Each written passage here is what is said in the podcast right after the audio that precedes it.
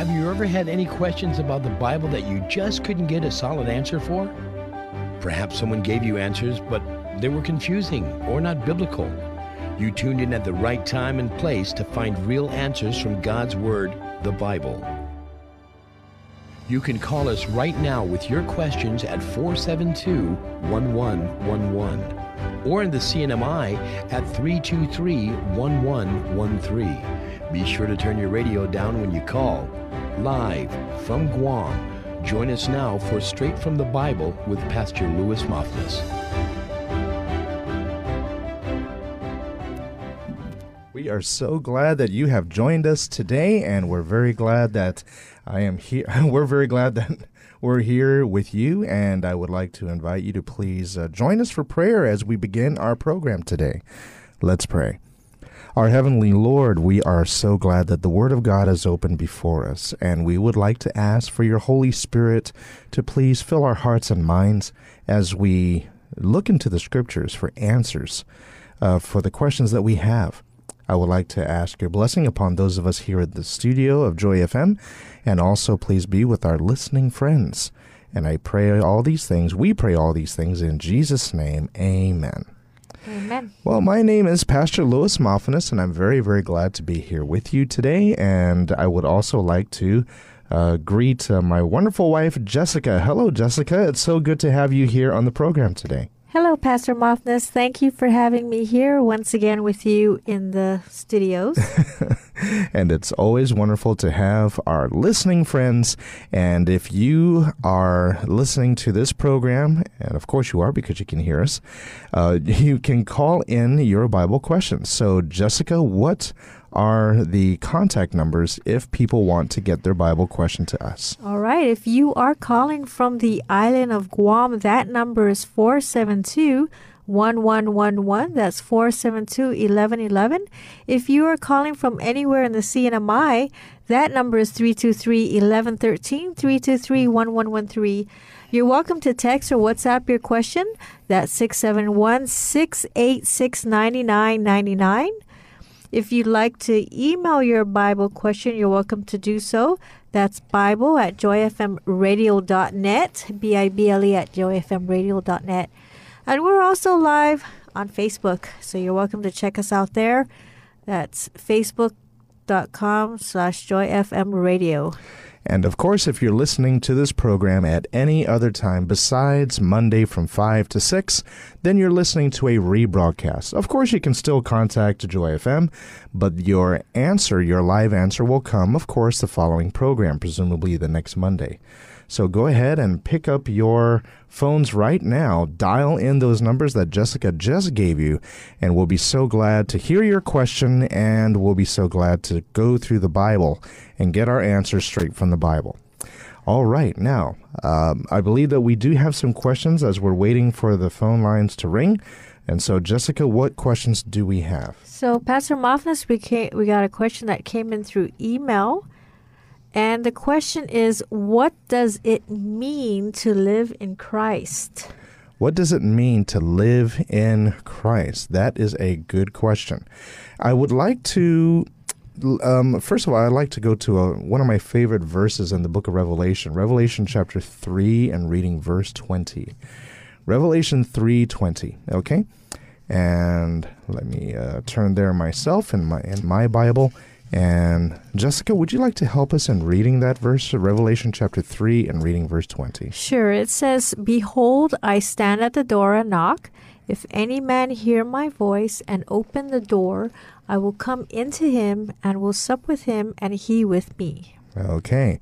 So here, Jesus is represented as knocking. And of course, uh, he's seeking access, he's seeking entrance into something. Mm-hmm. And so it's up to the reader or the listener to open the door. So this is where we get the idea that Jesus Christ lives in us. And so if Christ is in us, what does that practically mean? Well, we are inviting him to in, to live uh, with us, to always be in our hearts, to always be in our minds, in our thinking, in our fe- in our emotions, in our decision making, and for Him to put His power in our minds and in our hearts. And so, what does it mean to to be or to live in Christ? First of all, Christ is in you. You are inviting Him into uh, that relationship. And there are uh, other uh, verses that um, that we see in the the uh, the epistles and in the book of uh, Romans, for instance. Uh, I'm trying to look for that one uh, in Romans chapter three and reading verse 24. Would you like to read that, Jessica? All right. Romans 3:24 says, "Being justified freely by his grace through the redemption that is in Christ Jesus." the redemption that is in Christ. In other words, you are seeking um, redemption, salvation only in Him. As long as you're seeking redemption and salvation in Christ, you are in His grace. And uh, that is another uh, way of looking at it. Romans chapter 8 and reading verse 1 says, There is therefore now no condemnation to them which are in Christ Jesus. Now, look how uh, Paul um, talks about being in Christ Jesus, who walk not after the flesh, but after the Spirit. In other words, we are not living according to our own strength. We are relying upon the Holy Spirit to give us life and to give us uh, to give us insights, to give us direction. If I were to boil it down to what it really means to be in Christ, it simply means that you are in a relationship with Him Right. and that you are relying upon him for well for everything jesus says without me for without me you can do nothing right.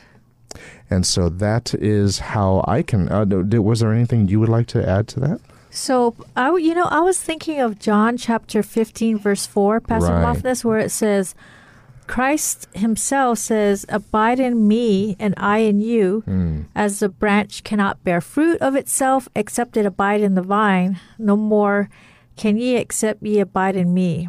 And then, you know, Christ is talking about how he is the vine, we are the branches, Mm-hmm. and basically we depend on him for everything. there's a, there's a there's an intimate connection between a, a, bri- a branch and a vine right? Right. and so it's almost like the fibers are all interwoven the life of the vine goes into the branch and so it's a really really solid and intricate intimate connection Right. that the believer has with jesus Right. And I like how you brought out how it's like a relationship mm-hmm. because, you know, it's like Christ, the relationship that we have with Christ, He wants us to actually be one with Him, right like the way a husband and wife are one with each other. okay Um, and that's one of the ways to abide with Christ, uh, Mm. or, you know, to abide in Christ and have Him in us. yes Where to the point where, like, thinking like Christ. where there's no separation between the believer and Jesus, right? there's uh, one. y y in other words, if you're gonna look, if you're gonna look at me, if you're gonna ask anything of me, it's gonna be all about Jesus, Right. right? where they have his character because when Christ comes back and he uh, brings his people to heaven, hmm he's going to bring only those who have him in them. That's right. People live who knew him. him. Right. Okay, so th- that's a one wonderful question, and I'm so glad it was asked. Okay, do we have any others? Okay, so we have a question that came in from Facebook. Okay. It says, Do you think COVID is one of the plagues of the end times? Oh, that's a good question, and if I'm not mistaken, that question has Pretty come similar in to, some to one last week. Yeah, yeah. Last week, I think somebody asked one of those. Now, w- what we, what I would like to point out is that I don't have to think. I think I can know. First of all, I am convinced in the scriptures that we are living in the end times, Right. and so, um, when I think of the end times and what was predicted in the end times, if we go to the book of Matthew, and I believe we can look at chapter, it should be in chapter 24. Let's go there. And I am going to try to get there in a hurry. Matthew 24 and verse 7, if you could read that, Jessica. It says, would- For nation shall rise against nation, and kingdom against kingdom, and there shall be famines and pestilences and earthquakes in diverse places. So I think it's interesting how Jesus is the one speaking here, and he says there will be, there will be pestilences, but not in just one place. You know, back in Jesus' day, um, you can say that this town was hit with this certain disease, you know, Right. and everybody in it, uh, you know, died. Right. But Jesus is saying in diverse places, which means it's almost universal, different places. It's not just in one place, but it went it went to different towns, different nations, and I do think that with COVID we are seeing a pestilence that has gone to different places. Now, I think what might be the the the question behind that question, and it's something that people are asking more and more now, is is the COVID um, part of the last plagues, uh, the seven last plagues, Right. and that's a good question too. Now, if we go to the the seven last plagues in the Book of Revelation, we see that the plagues are actually very specific. We're talking about boils. We're talking about uh, blood uh, of the ocean and blood of the rivers. We're talking about um, uh, the sun turning black, and uh, I'm sorry, yeah, the the earth is scorching. The sun is scorched with uh, the sun, and so uh, the plagues are very specific. You find it in, by the way, in Revelation chapter 15 and 16. But the, these plagues are so specific that we don't have to wonder. So no, the COVID nine, the COVID coronavirus uh, plague, does not fit in any of the descriptions of the seven last plagues. Right. But it does. It can fit into the one that we read in Matthew chapter twenty-four, Right. where it says there will be pestilences in different places, almost like a worldwide scale. And that's something we're seeing now. So we know that it is a plague in the Mm-hmm. in the end times, but not these uh, part of the the last plagues that right before Christ comes back. Correct. And one thing I would like to point out is that the seven last plagues will not be poured out until um, probation closes in heaven, where in Revelation twenty two eleven it says, where in Revelation twenty two eleven it says, um, that let him who is uh, unjust let him be unjust still, let him who is filthy let him be filthy still, let him who is righteous be righteous still, and let him who is holy be holy still. Now, when that is uh, proclaimed, then the seven last plagues are poured out, and it's it's uh, it's important to note that in the in the last plagues, in one or two places, it says that they did not repent, even though the plagues are falling. Well, obviously today people are repenting and they're turning their lives towards Christ. Right. They still have a chance to turn Absolutely, around. yes. I, I've I've met people who who have been, uh, you know, um, contracted with the with uh, the COVID virus and then recovered, and uh, the COVID virus is actually causing many people to pray. Right. So it doesn't really fit the picture of the seven last plagues where nobody wants to pray once they get those plagues. They want to rebel against God. And so the whole thing doesn't fit. It doesn't, uh, the COVID, the coronavirus doesn't fit the description of the seven last plagues. And it's not bringing about the same thing that the seven last plagues brought out, which is just more rebellion to God. I'm seeing a lot of people praying more and believing more and repenting more, which is, you know, although the, the virus is a terrible thing, what is wonderful is that people are turning to God.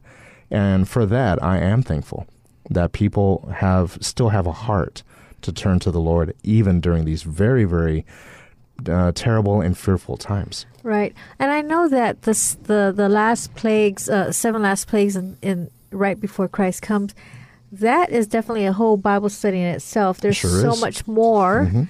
than what you just mentioned.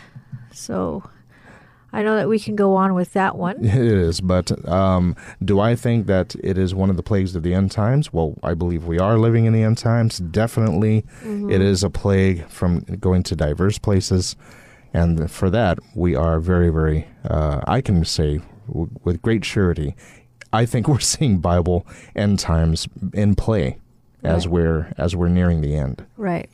Okay, so Pastor Mafnas, there was a correction on the question that was asked earlier about uh, living in Christ. So, what does it mean to live in Christ? So, the correction of that question is what does it mean to rest in Christ? Well, I am so glad that that correction came through because there is a Bible verse where Jesus actually makes that invitation. Mm-hmm. In the book of Matthew, chapter 11, oops, I'm in the book of Mark.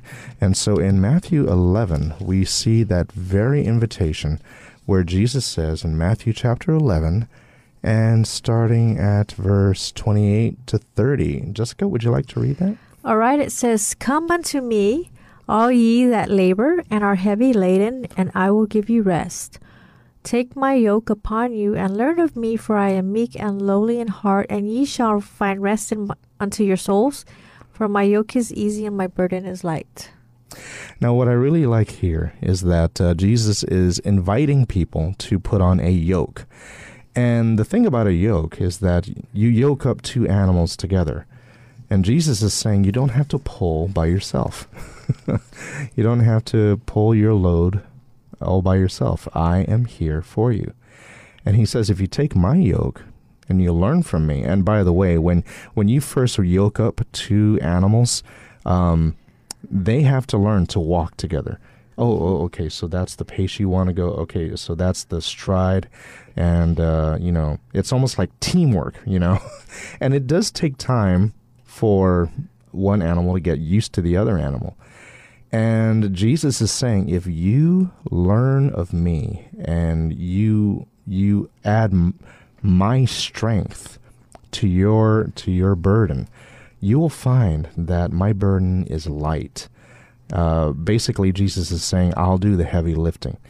So, what does that practically mean? As we're going through life, um, I think that we all know that there are stressors there are trials. Right. There are things that are, quite frankly, you know, just too hard for us to really shoulder financial burdens, spiritual burdens, emotional burdens, uh, problems in the family, problems in the workplace, problems with, um, you know, mental situations. And so Jesus is saying, invite me and allow me to help you. And then he says, if you do that, if you allow me to bear your burdens, then I can give you rest. You will right. find that if you trust in Jesus and cast all your cares upon Him because He cares for you, then you will find that uh, you can shoulder uh, the burdens that you already have.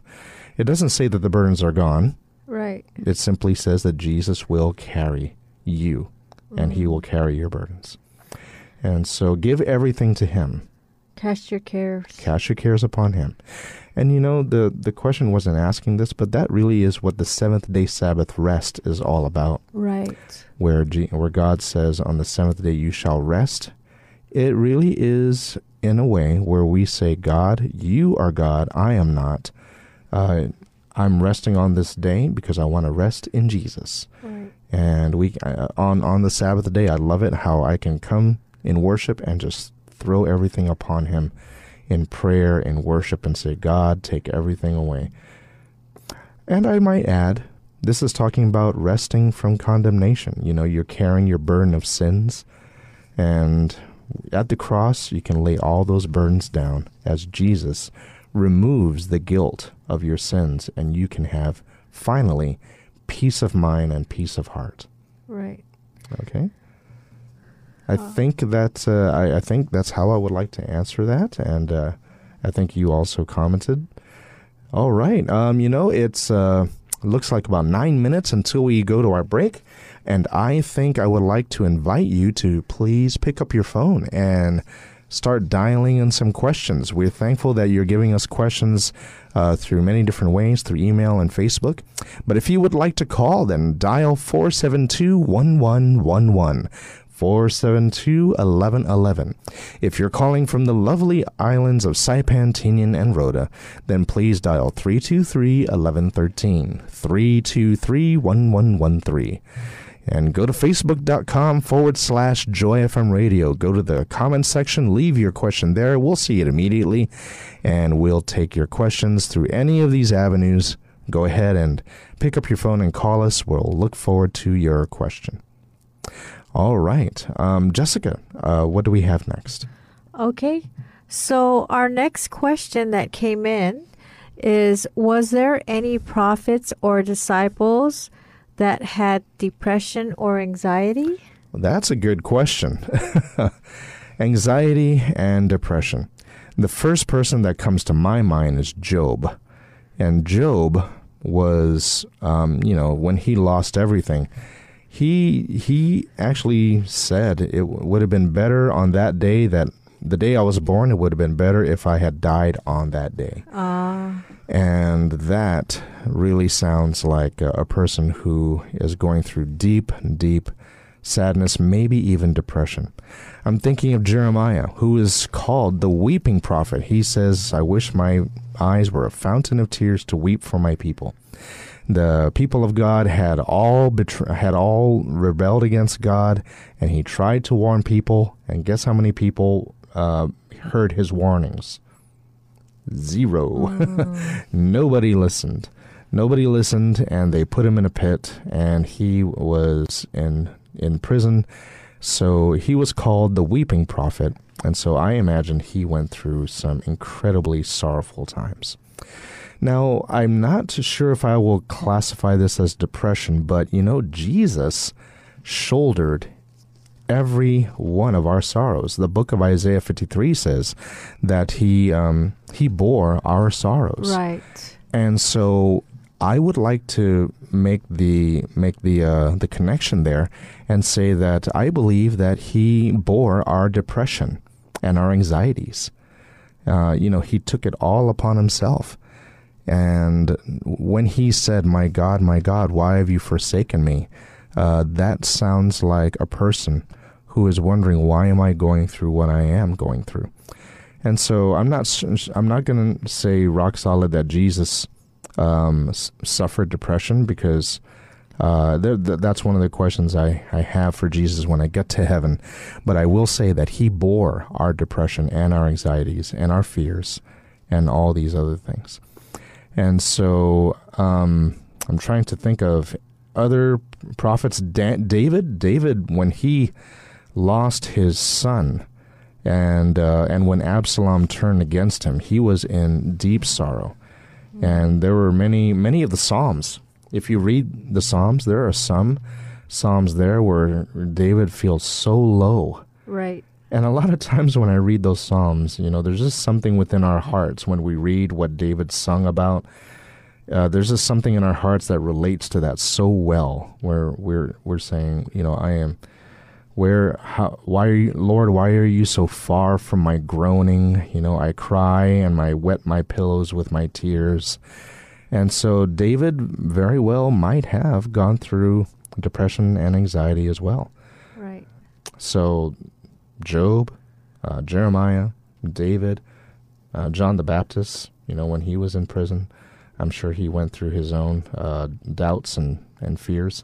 You know, I was thinking of Elijah and how he must have been going through anxiety when he fled. Yes, that's when right. he ran Fled from Jezebel. from Jezebel, and I can imagine the anxiety he was going through because he ran far and fast. Mm, right.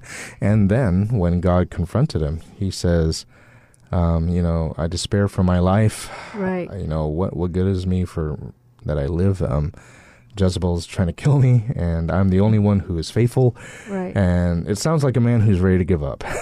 Right. I'm so glad God was there for him, though, as he spoke to him. You know, um, I'm really thankful that God, uh, Jesus Christ, understands our sorrows, our griefs. Um, in like you said in the book of Isaiah, Right. chapter 53, it says, "A man of sorrows and acquainted with grief." Correct. And then it says, uh, "Surely he has borne, Borne our, our griefs sorrow, and carried, carried our, our sorrows." sorrows.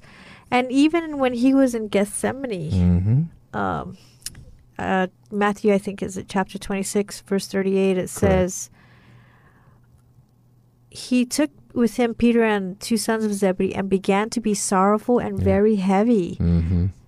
Then saith he unto them, My soul is exceedingly sorrow, even unto death. So Jesus Christ knows how it feels when Mm. we're down. Yes.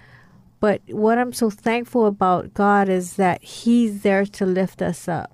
Indeed. He doesn't leave us there in despair or despondency or he always gives us hope.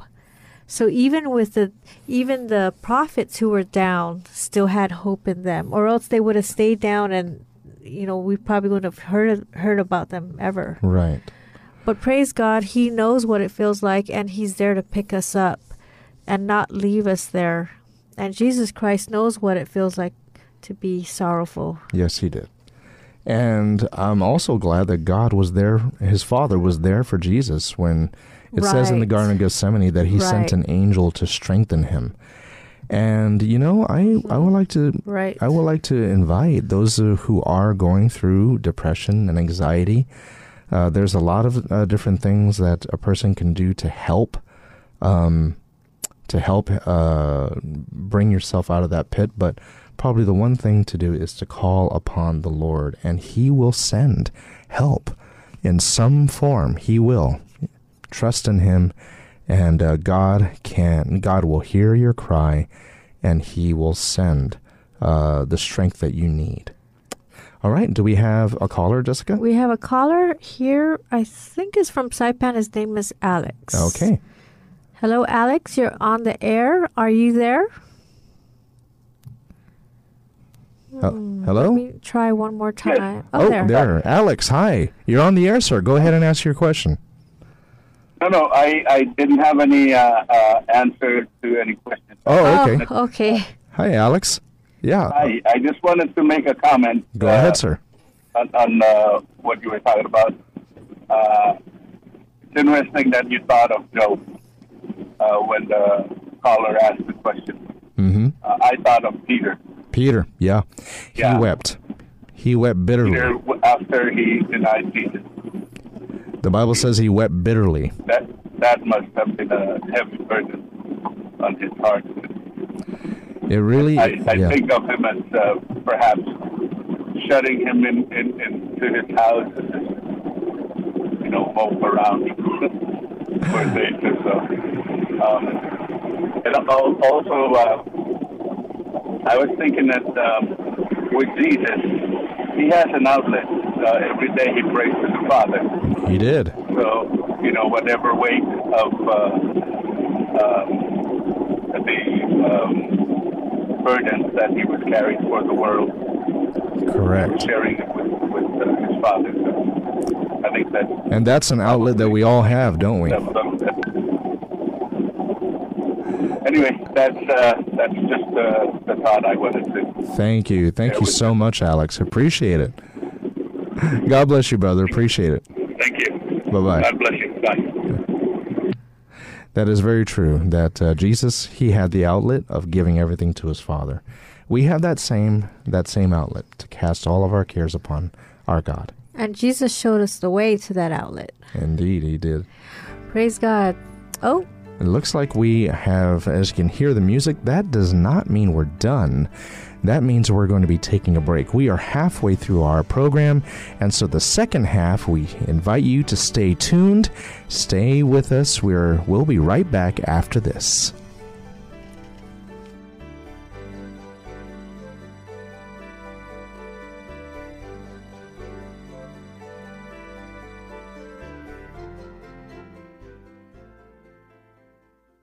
This is Pastor Dave with another step to Christ.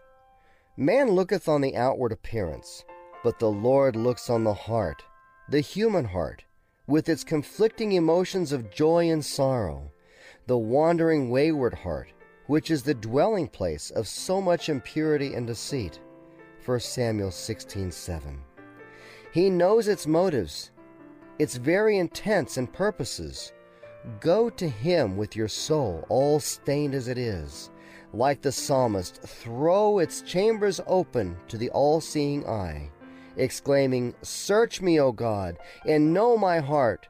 Try me and know my thoughts, and see if there be any wicked way in me, and lead me in the way everlasting.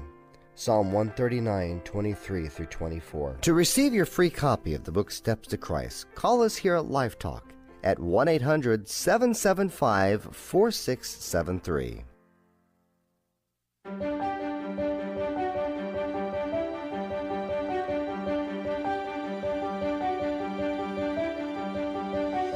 Welcome back to the second half of Straight from the Bible.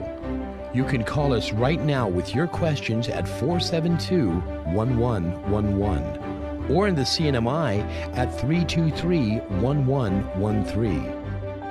You can email your questions anytime to Bible at joyfmradio.net. Submit your questions online to joyfmradio.net or message us on Facebook at facebook.com forward slash joyfmradio. Join us now for Straight from the Bible.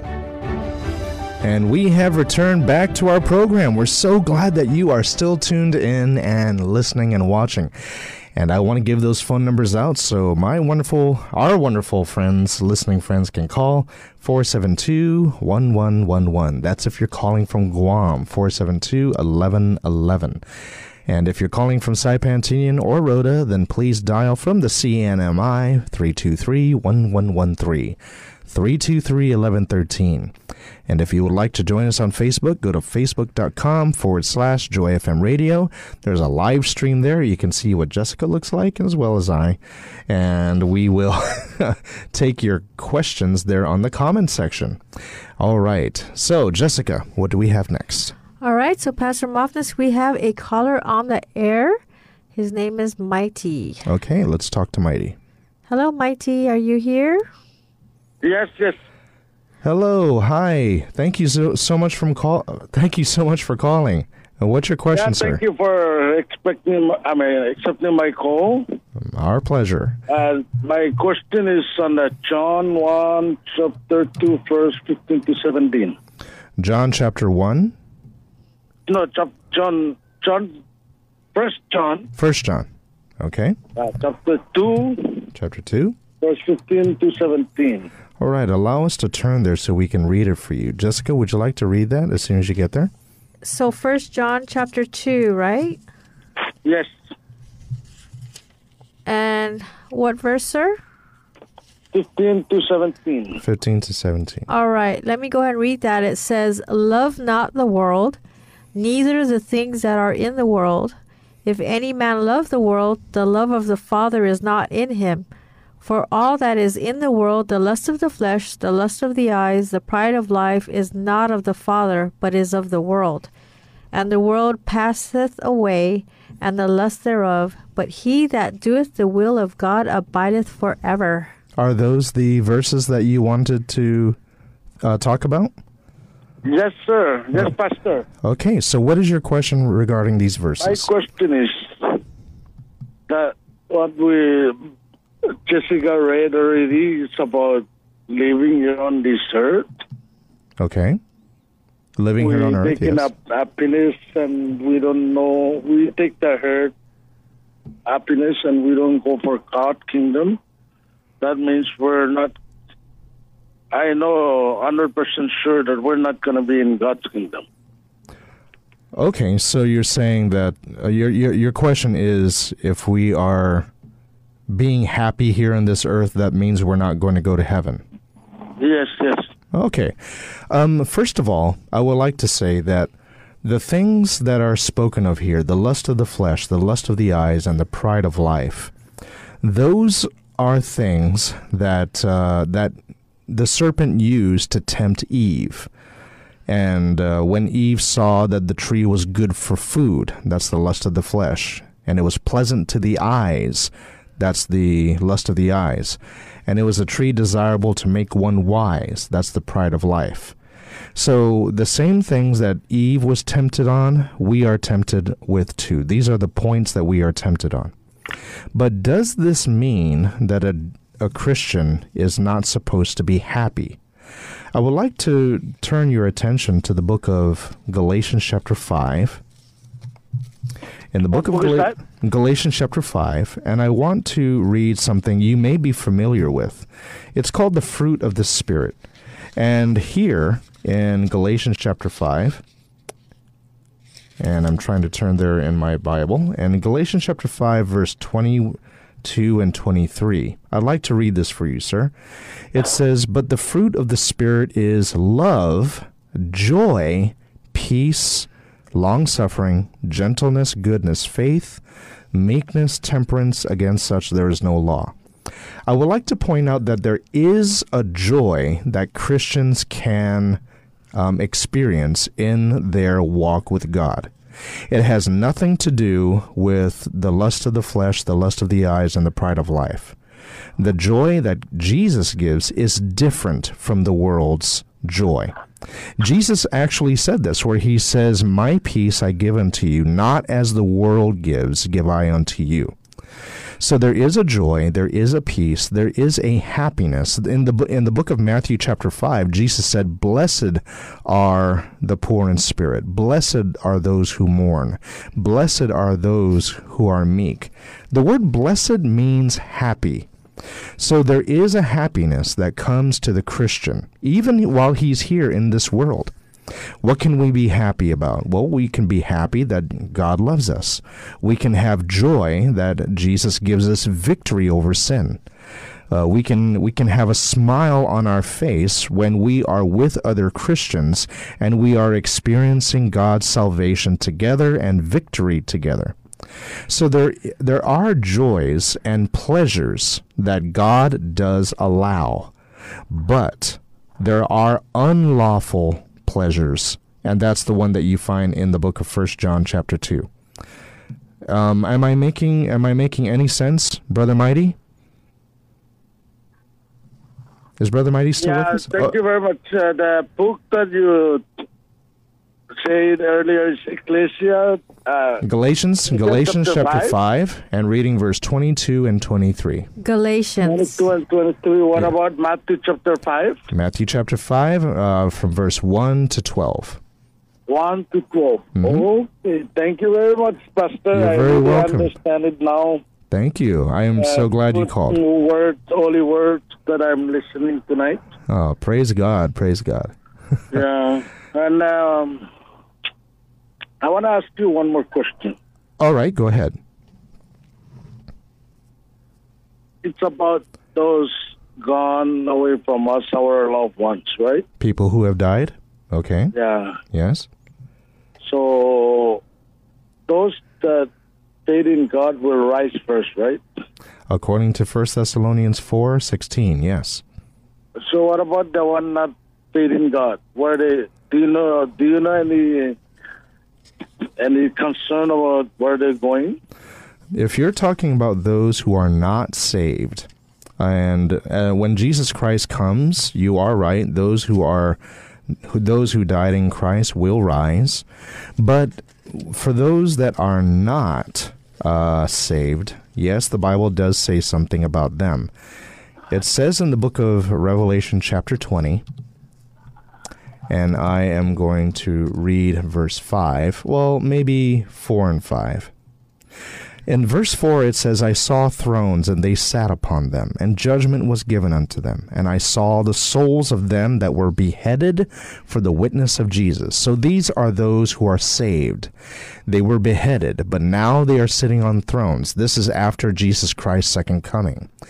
And for the word of God, and which had not worshipped the beast, neither his image, neither had received his mark upon its foreheads, or in their hands, and they lived and reigned with Christ a thousand years. So those are the righteous, brother mighty. They are, uh, after Jesus Christ comes, they're going to sit on thrones in the kingdom of heaven. Judgment will be given to them, and they have everlasting life. But verse 5 describes the wicked who have died. But the rest of the dead lived not again until the thousand years were finished. This is the first resurrection. So, Brother Mighty, this is another Bible study uh, entirely, but uh, you asked, what about those who are not in Christ and they're dead right now? The Bible says that they will not live again. They will not get their resurrection until a thousand years after Jesus Christ has returned. And so that's the short answer. But if you would like to have a larger Bible study on that, I think we can provide that for you. Uh, you'll just have to call back Joy FM and ask how can you get a Bible study on the 1,000 years. Okay? Okay, I think we lost him. oh, we lost him. Okay, but I certainly hope you heard that, Mighty. All right, Jessica? Right. Okay, so we have another caller. Okay. Um, his name is Paul. Paul. Hello, welcome to Straight from the Bible, Paul. You're on the air. Hello, Pastor Maharaj. Hello, hi. You have a question for us, Paul? Yeah, I, I have a question for you, sir. Um, it's about uh, baptize, uh, baptismal. Uh, Baptism? yeah, um, I'm a I'm a Catholic uh, before. Okay. I go to Victory Chapel, All right. and the uh, uh, Calvary Chapel, and I'm learning uh, the Word of God.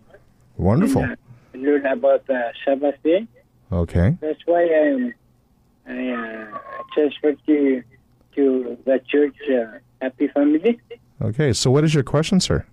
My question is, uh, do I need to get baptized again, or uh, since I got baptized over there, uh, I don't need it anymore? Okay, that is a good question. Um, when we talk about baptism, in the book of Matthew, chapter 28, and reading verse 29 and 30, I'm going to ask Jessica to please uh, turn there and read Matthew 28, 19 and 20. And there's something very important about baptism here. Jessica? It says, Go ye therefore and teach all nations, baptizing them in the name of the Father and of the Son and of the Holy Ghost, teaching them to observe all things whatsoever I have commanded you, and lo, I am with you always, even unto the end of the world. Amen. Okay, so you'll notice here, Brother Paul, that in order to be baptized, a person needs to be taught. He says, Go therefore, teach all nations, teaching them to obey all things that I have commanded you.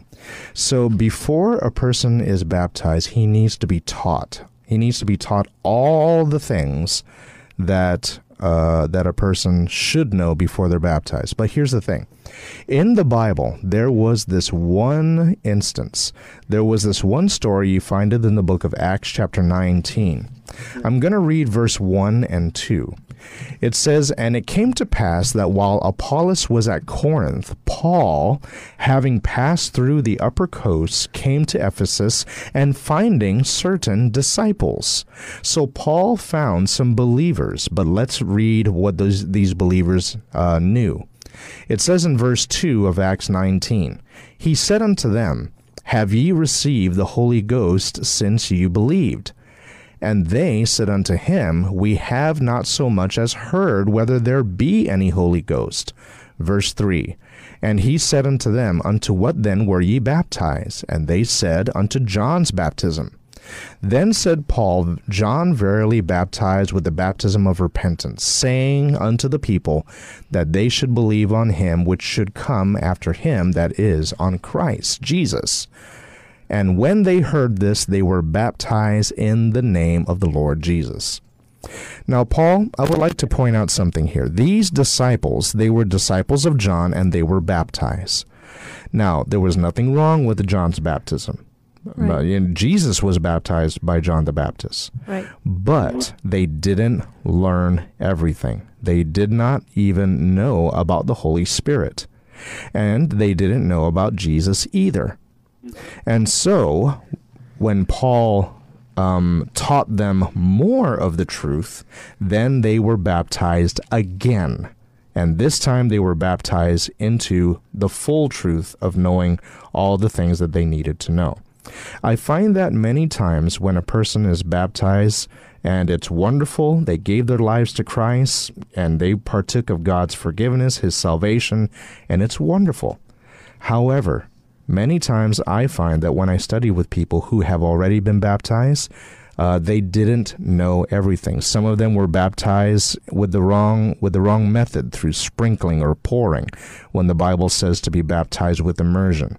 Some people were baptized keeping the wrong day holy, like Sunday or some other day, when the Bible says to keep the seventh day Sabbath.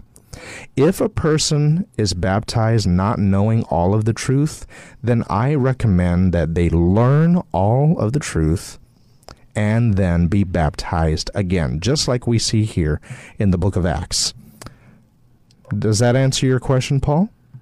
Uh, yes, sir. In the book of Acts 19, we do have an example of people who were baptized twice because they learned more and they wanted to be baptized into all the truth. Thank you, Pastor. And, uh, uh, can you teach me? Uh, I'm willing to learn and Oh. I get by- by you. well, praise God, and I am um, I'm I know where you go to church, and I'll be happy to meet with you, Paul. Okay. Praise the you, Lord. We God- have a we have church on Saturday, right? Yes, we do. Uh, the Seventh Day Adventist Church has church every Sat- Saturday Sabbath. Yes. Okay, thank you, sir. Okay. See you then. God bless you. Bye bye. Okay. Thank you. Sorry. Uh, sorry that you got Little cut off. So there. okay, Jessica, we have very limited time left, but what do we have now? okay, so if you can answer this question, Pastor Mafnas, Okay. how is the Sabbath and the Lord's Last Supper related? Okay, so the Lord's Last Supper, uh, communion service, and the Sabbath. Well, I would like to point out that uh, the first Lord's Supper was not on the Sabbath. Right. The first Lord's Supper was on Thursday night, and so it uh, it it tells us that uh, the Lord's Supper is not a way to show which day is the Sabbath. If that was the true, if that was the case, then Thursday would be the sa- would be the Sabbath. So the Lord's Day does not dictate which day is the Sabbath day. But what is The the, Lord's? I'm sorry. What did I say? You said the Lord's Day does not dictate which I'm is sorry. The Lord's Supper does Right. not dictate which day is the Lord's Day. right. So they are separate. Um, you, you might say they are separate um, issues and separate practices. Now, there's nothing wrong with having the Lord's Supper on the Sabbath. And as a matter of fact, I think that's rather nice. Right. Um, but uh, the one thing that I can say that they have in common and in what way they are related is that both have to do with salvation. Salvation in Jesus. Now, what do I mean by that? Well, Jesus, we just read the verse in, in uh, Matthew chapter 11 Come unto me, and I will give you rest, and ye shall find rest unto your souls. And that is the rest of salvation. And the Lord's Supper is all about how Jesus, his body was broken and his blood was was uh, shed, so that we could have the salvation of rest. In other words, we don't have to bleed, our bodies don't have to be broken, because Jesus has already done those things for us. And so that would be the relation I see between the Sabbath and the Lord's Supper, communion service. Okay, I certainly hope that answered the question. And I, I know that we're, it seems like we're going pretty fast between the uh, these questions, but it looks like we do have another question, uh, another caller. Okay, so let me go ahead and put this caller on the air. The name is Iki, I- Ikie. Ikie. Hello, Ikie. Hello, hello, Pastor Hi, Mafnas so- the wife. So glad to hear you. Long time no talk, no long time no seen. Okay. Do you have a question for us, Ikie? yes, I heard about uh, when you guys talking about depression. About what? Depression. Depression. Yes, yes. Yes, and uh, thank you. I heard the answer. You say you say that we just call up on God. That is the very first thing that we should do, and there are many other things that we can do to help us uh, this overcome I'm depression. one of the depression people. Yeah, but yes, we should call be calling upon the Lord. He can help. We just need to uh, pray, pray to God to help us, help me. I just need to to call God to help me to pray for Him. Yes, Because you, I'm really even my doctor, my nurse, nurse they asked me if I'm depressed. And I said yes every day. oh, good. I'm I'm glad that you're calling upon the Lord. Yes, even uh, to see my doctor, nobody can take me. My my kids are very naughty. Well, do- doctors. Yeah. I never show up to see my doctor. I'm not gonna. I'm not gonna say you should uh, not listen to your doctors. Doctors can help. Doctors can help in ways that uh, you know that have to do with physical um, chemical imbalances in the brain, um, giving you the right medication. but but none of those none of those things are uh, how can I say they don't uh, they deal with symptoms. They deal with the symptoms that depression bring. But to get to the root cause of depression and anxiety, um, there are thought patterns that need to change. There are emotions that have to be dealt with. Even a change in diet and light exposure. These are all things and tools that God can give. And so we certainly don't want to uh, say that medical uh, information is not important. They do they do help, uh, but in uh, there's a there's a wonderful program called Depression and Anxiety Relief Program, and uh, it Recovery goes program. recovery program. It goes deep to where the issue is, and that it has um, it has good advice regarding diet to provide the brain with the right nutrition to have good thought processes. Um, light exposure, uh, where we're getting enough vitamin D and other types of uh, things that that uh, the morning the morning sunrise can benefit with depression. Exercise is also something that helps. God God um, gave Adam and Eve work in the garden, and and so there's many things that God gives us that we can take advantage of to help overcome depression and anxiety. But yes, Ike, you are correct. Um, calling upon the Lord is a very, very uh, useful and and uh, how can I say a very, very good tool to use to avail yourself of God's grace. That's something that uh, I believe is indispensable. Okay, uh, Jessica, do we have another question? Um, okay, explain Matthew chapter 10, verse 34. Explain Matthew chapter 10 and reading verse 34. We are getting so many questions, Jessica. Isn't it wonderful? Non-stop. Nonstop, and it's great. Okay, so Matthew chapter 10 and reading verse 34. Would you like to read that for us? It says, Do not think that I came to bring peace on earth. I did not come to bring peace, but a sword. Okay. Now, there are a lot of people here who are, are thinking, wow, Jesus came to bring a sword? uh, I thought he was the Prince of Peace. I thought that he he told Peter to put away his sword. Right. and so, th- what is this that Jesus says that he did not bring peace, but a sword? Uh, well, the very uh, the very verse previous to that gives a little bit of uh, a help to understand. Whoever denies me before men, him will I also deny before my Father which is in heaven. And so Jesus is saying that uh, if you're going to be true to me and being true to God, that will put you at odds with many people. We read later on in verse 35 For I am come to set a man at variance against his father, and the daughter against her mother, and the mother in law against her. Uh, her the daughter-in-law against her mother-in-law. Verse 36 says, And a man's foes shall be they of his own household.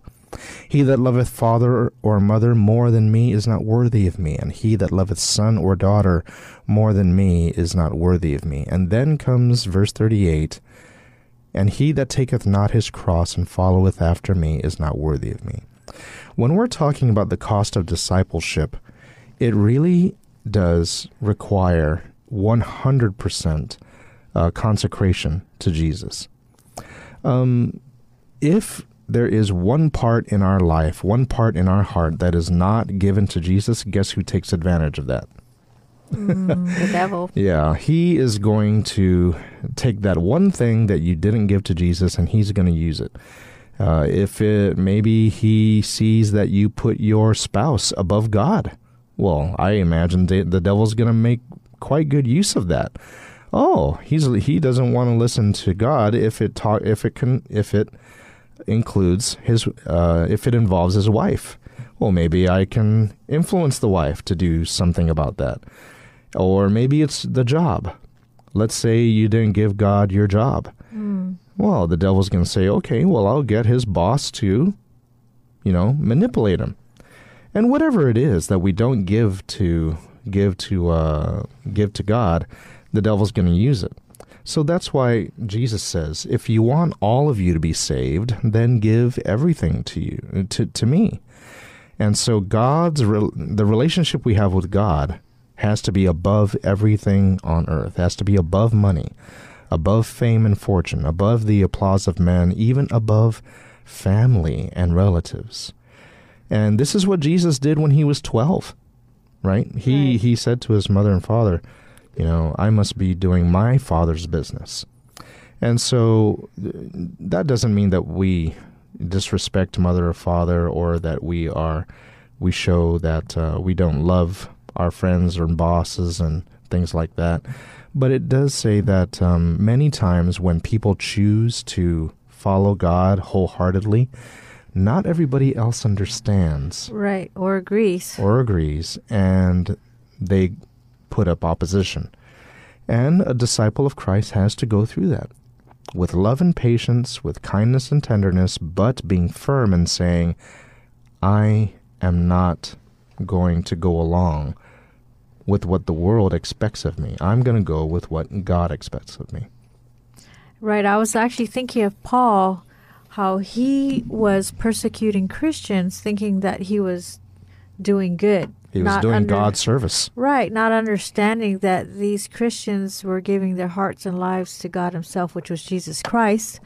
And he didn't understand that until God sent the two edged sword through his heart, and he mm. realized he was on the wrong side doing the wrong thing. And boy, did he have to change.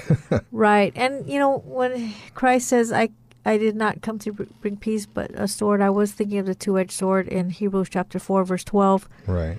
how it says the word is of God is quick and powerful, sharper than any two-edged sword, piercing even to the dividing of asunder of soul and spirit and of the joints and marrow, and is a discerner of the thoughts and intents of the heart. And just that two-edged sword can divide households, like you said, because they choose Christ over the world. I see. Okay, so it looks like uh, question after question is coming, and I am overjoyed that people are listening and tuning in and asking questions. Okay, um, oh my, it looks like we just ran out of time and we still had questions coming in. Well, that's a good problem, but we apologize if we didn't get to your question today. And so, um, Jessica, thank you very much for being with me in the program today. Thank you, Pastor Mafnas, for And, being uh, on the program. and I would like to uh, thank each and every one of you for tuning in. And so, right now, we would just like to say uh, this is Pastor Louis Mafnas and Jessica Mathis, saying good, good night. night.